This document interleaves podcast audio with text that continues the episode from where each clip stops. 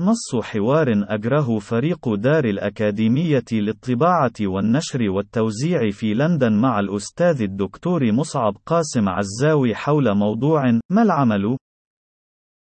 فريق دار الأكاديمية يدور دائما في خلد كل مهتم سؤال سرمدي مفاده ما العمل وفحواه تساؤل ملح عما يجب السعي في اتجاهه لتحقيق هدف الانعتاق من الواقع البائس المعاش يوميا على الصعد جميعها اقتصاديا وسياسيا واجتماعيا فما هي برأيك الإجابة الأكثر صوابية عن ذاك السؤال الملح والضاغط؟ مصعب قاسم عزاوي سؤال ما العمل؟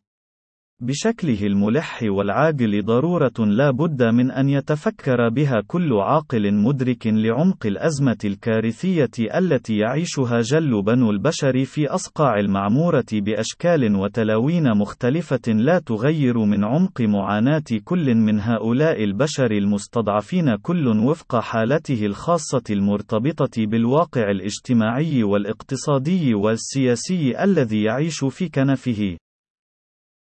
وأهمية سؤال ما العمل؟ تنبع من أهمية استبطان المسلمة الأساسية الكامنة في عمق أي تغيير في واقع حيوات بني البشر، والتي تتمثل بأن التغير المراد إدراكه لا يمكن حدوثه لوحده ومن تلقاء قوى غيبية أو عفوية، وإنما يتكامل فقط جراء اجتهاد أولئك الأفراد بشكل فاعل وممنهج لتحقيق أهدافهم، بالصبر والمصابرة لتحقيق تلك الأهداف حين حين تحدث انتكاسات لا بد منها في سيرورة سعيهم لما يسعون جمعيا إليه، آخذين بعين الاعتبار أن حركية التاريخ دائما لا تسير بخط مستقيم في غالب الأحايين، وأن التراكم الاجتهادي، والذي قد يتطلب أجيالا تعمل وتأخذ المشعل من أسلافها لتحقيق الهدف المروم الذي قد لا يدركه المجتهدون الأوائل الذين توافقوا على السعي الجمعي في نسق العالم. العمل التشاركي لتحقيق ذلك الهدف خلال حيواتهم العابرة على وجه البسيطة. والحقيقة الثابتة لكل مطلع على صيرورة نهوض بني البشر على امتداد رحلتهم التطورية التي امتدت على سبعة ملايين من السنين تشير بعمق إلى صحة وصلاحية الأطروحة السالفة، وصعوبة إيجاد سواها لتفسير أي تغيير حقيقي ملموس في مستوى حيوات بني البشر اليومية. والحقيقة الثابتة الأخرى في التاريخين الحديث والمعاصر منذ الثورة الفرنسية في العام 1789 وحتى اللحظة الراهنة تتمثل في أن التغيير الاجتماعي المروم من الفئات الشعبية لم يحدث أبدا من تلقاء نفسه وإنما فقط كحصيلة لنضال واجتهاد فئات مجتمعية بعينها لتحقيق ذلك الهدف وهو ما يعني بشكل عياني مشخص ملخص أن العمل الجمعي، ونبذ الانعزال والسلبية والانسحاب الاجتماعي، وتحويل الإنسان إلى نموذج ناقم صامت على واقعه المؤوف الأشوه، لا يعبر عن نقمته وعدم رضاه عن واقعه المعاش يوميا سوى بلعن الفاسدين المفسدين سرا، وإعلان الصمت السلبي خياره الأوحد الذي ليس سواه في جعبته، بحجة أن العين لا تقاوم المخرز، وهي حقيقة حقيقة صحيحة بشكل كلياني، مع استثناء واحد تثبته حركية التاريخ البشري، وتتمثل بأن الأعين حينما تجتمع وتلتقي وتشكل طوفانا من المآقي المستعدة للتضحية من أجل ذريتها، ومن سوف يأتي بعدها، دون أن تتفكر بأن التضحية مسؤولية للأخرين، وأن التقية أسلم الشرور، وأن تبكي ألف أم سوى أمي، فحينها سوف يمكن لتلك العيون أن تقاوم مخارز جلاديها، وتفقأ عيونهم، وتحتز هيمنتهم على حيواتهم وأحلامهم وقوتهم ومستقبل أبنائهم، وبشكل أكثر تبئيرا فإن المدخل الأوحد في منظومة العلاقات الإنتاجية والاجتماعية والاقتصادية المعاصرة لتحقيق ذلك النهج من استنهاض قدرات الفعل الجمعي والتعاضد الاجتماعي لتحقيق الأهداف المشتركة لا يمكن أن يتم دون حواضن اجتماعية لتأطير وتوجيه وتكثيف تلك الاجتهادات ودفعها في اتجاه إحداث التأثير المروم اجتماعيًا.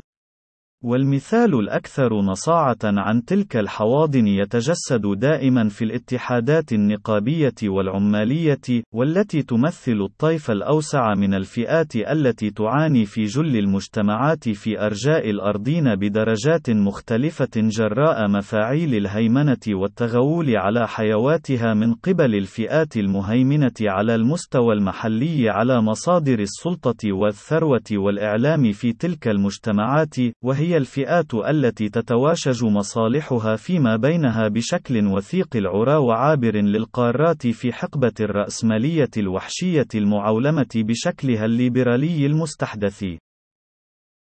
وتلك الحواضن النقابية والاتحادات العمالية تمثل ضرورة لا بد منها لتوحيد جهود الفئات المستضعفة والمنهكة جراء استغلالها التراكمي والتاريخي في اتجاه تحقيق أهداف اجتماعية واقتصادية وحياتية عيانية مشتركة يتلاقى كل المنتسبين إلى تلك الحواضن على ضرورة تحقيقها، دون إقحامها بكثير من الأدلجة الفكرية والتي لا بد أن تتركز بشكل طبيعي حول حماية حقوق الطبقات العاملة الأساسية، وتحسين ظروف عملها، وزيادة حصتها من فائض القيمة الذي تنتجه، والسعي لزيادة مساهمتها في اتخاذ القرارات الإدارية في مكان عملها، ورسم حدود الكيفية التي يتم بها توجيه دفة الإنتاج والتخطيط في موقع عملها وكدحها، وإعادة الاعتبار الاعتبار للاعتبارات البيئية والاجتماعية في أي عملية إنتاجية تساهم بها، وخاصة لمبدأ حماية المحيط البيئي والحيوي، وحق الأجيال القادمة في حياة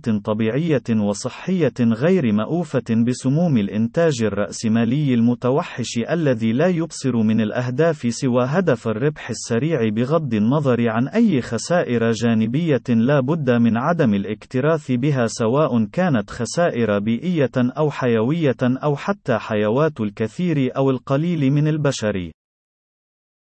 وذلك التوصيف الأخير لا بد أن يستحضر الضرورة الملحة لإعادة تعريف الطبقة العاملة في الحقبة المعاصرة، إذ أن تعريف طبقة العمال الصناعيين وفق النهج الكلاسيكي الماركسي لم يعد صالحا لتعريف تلك الطبقة، والتي ينتسب إليها راهنا كل أولئك الذين لا خيار لهم في حيواتهم سوى بتأجير أنفسهم بشكل مؤقت يوميا، ومبادلة قوة قوة عملهم بأجور يومية أو شهرية، وهي الفئات المستضعفة في المجتمع التي تئن تحت وطأة وثقل مفاعيل هيمنة الأقوياء الأثرياء على جل مفاصل حيواتها وقوتها وأحلامها وصحة أبنائها وتعليمهم ومستقبلهم بأشكال وتلاوين مختلفة حسب كل مجتمع، ودون أن يغير ذلك من واقع ومفاعيل تلك الهيمنة الراسخة على المستوى الكوني.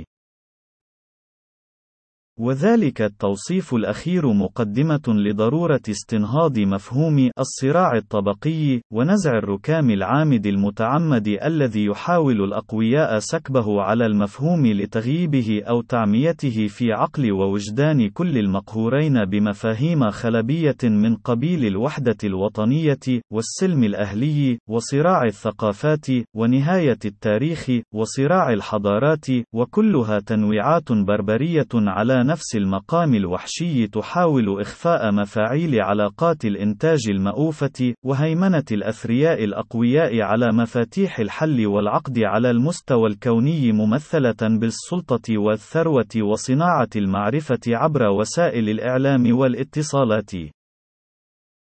والصراع الأخير لا بد أن يستدعي بالضرورة التصريح بأهمية انتظام عملية دفاع الطبقات العاملة في المجتمع عن نفسها وعن حقوقها بدريئة أخرى تصهر أهداف الطبقات العاملة فيما بينها من خلال حزب سياسي يحصل على تمويله من اشتراكات النقابيين أنفسهم على اختلاف المشارب والتخصصات الفنية للنقابات التي ينتسبون إليها، ويضع على رأس قائمة أهدافه المساهمة في ترقية المجتمع وحيوات أفراده كلهم بالانطلاق من النقاط والأهداف المشتركة التي تتلاقى عليها النقابات والاتحادات المهنية التي يحصل على تمويله منها، وذلك من خلال التحامه بخضم العمل السياسي المدني في المجتمع، وهو ما يجعل من ذلك الحزب المرتبط عضويا بمصالح الطبقات العاملة والأهداف المشتركة المشتركة التي تتلاقى حولها اتحاداتها العمالية رافعة جمعية لترقية حيوات كل أفراد المجتمع الذي يعمل سياسيا فيه، وليس فقط أولئك المنتسبين للاتحادات النقابية التي تموله، وهو ما يعني تحول الطبقة العاملة إلى محرك لترقية المجتمع وحيوات أبنائه جميعا في اتجاه يأخذ دائما بالاعتبار مصالح الفئات المستضعفة. المستضعفة والمهمشة في المجتمع، والتي جلها من الفئات العاملة التي أخرجت من الجسد الإنتاجي لانتهاء صلاحيتها البيولوجية بالمنظار الرأسمالي البربري المتوحش،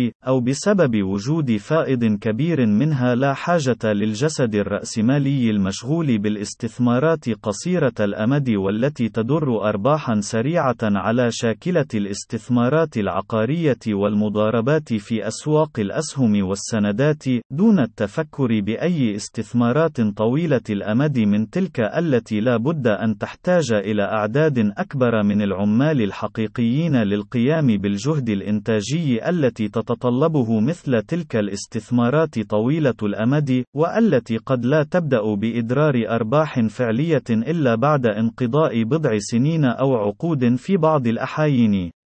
وذلك النموذج من الحزب السياسي المشار إليه آنفا لا بد أن يكون في جوهره وكيانه البنيوي والوظيفي وهيكله التنظيمي تابعا وخاضعا لإرادة الاتحادات العمالية والنقابات والنقابيين الذين يمولون وجوده السياسي ككيان عياني مشخص وبشكل ينافي كليانيا فيكرة حزب الطليعة الثورية التي ترى في كل عموم الشعب وكل أشكال أشكال طبقاته العاملة دهماء عاجزة عن تكشف الغث من السمين ولا بد لها من الخضوع الكلياني إلى إرادة أولئك المخلصين الأطهار ليقودوهم إلى الأكثر صلاحية لهم والذي لا يستطيعون إبصاره بقدراتهم المحدودة التي لا يمكن أن ترقى إلى طاقات وقدرات حزب الطليعة الثورية الذي لا بد للكل الجمعي من الاستسلام إلى نهجه الدكتاتوري. الدكتاتوري الذي لا يبغي في المآل الأخير سوى خير رعيته من قاصر العقول والبصائر.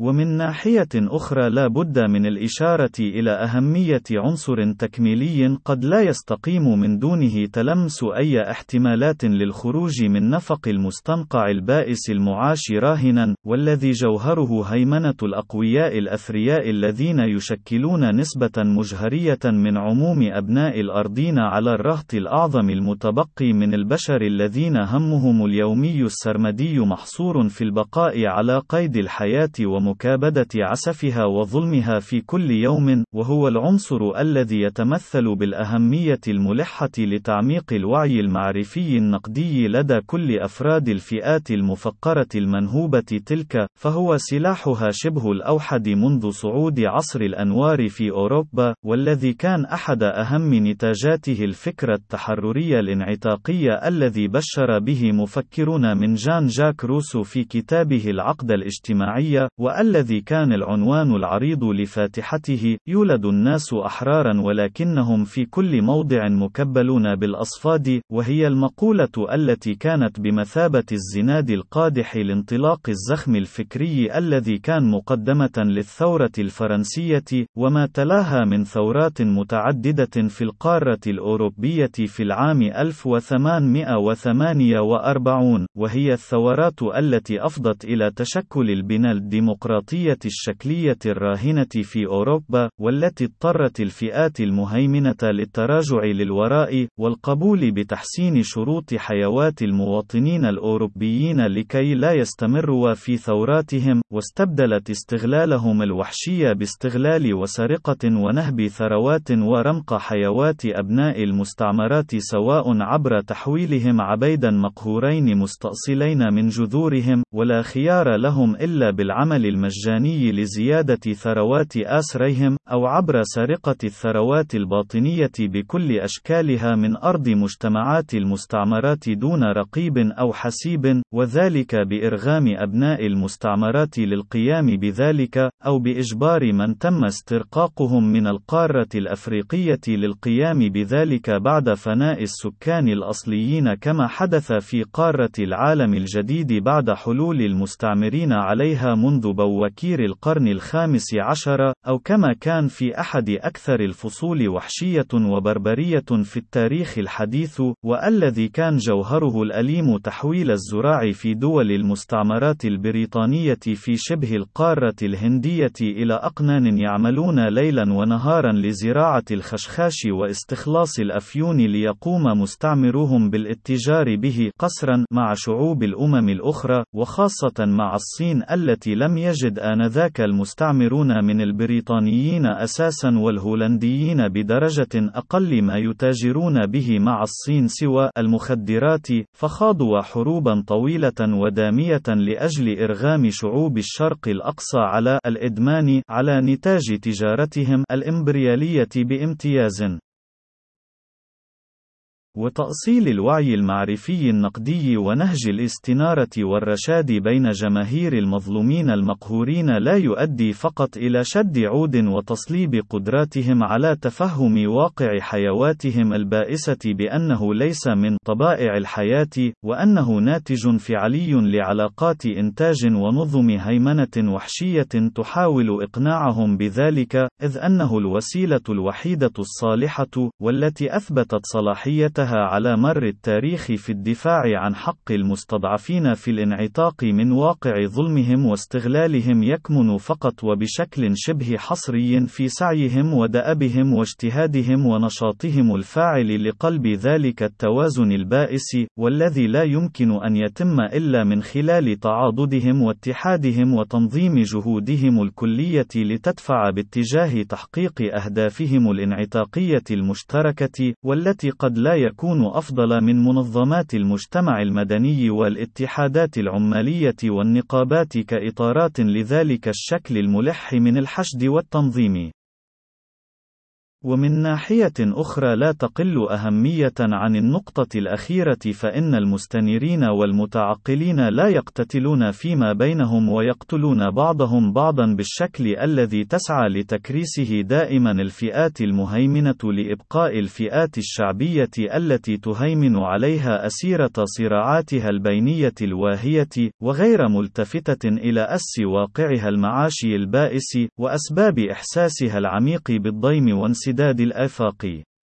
وعمليا فإن تأصيل العقلانية والرشاد والوعي المعرفي النقدي يمثل المفتاح الجوهري الذي لا يمكن الاستغناء عنه لنقل المظلومين من حيز الاقتتال والصراع بين أخوة الظلم والتهميش والإفقار إلى حيز تكشف عناصر اللقاء المشترك فيما بينهم، وتحييد نقاط الخلاف مرحليا، لحين إدراك الهدف المشترك لهم جميعا، والمتمثل في حياة حرة حرة كريمة وعادلة وصحة متزنة ومستقبل غير عدمي لذريتهم من بعدهم، دون إهمال نقاط الاختلاف التي لا بد من الاشتباك بصددها لاحقا بعد تحقيق ذلك الهدف المشترك الأسمى، والتي سوف يدرك العقلاء حينئذ، بعد تراكم خبرتهم الجمعية المشتركة في مقارعة مستبديهم وظلامهم بأن الطريق الأجدى في مقاربة نقاط الاختلاف تلك يتمثل في الحوار لإيجاد توازن وحلول وسطية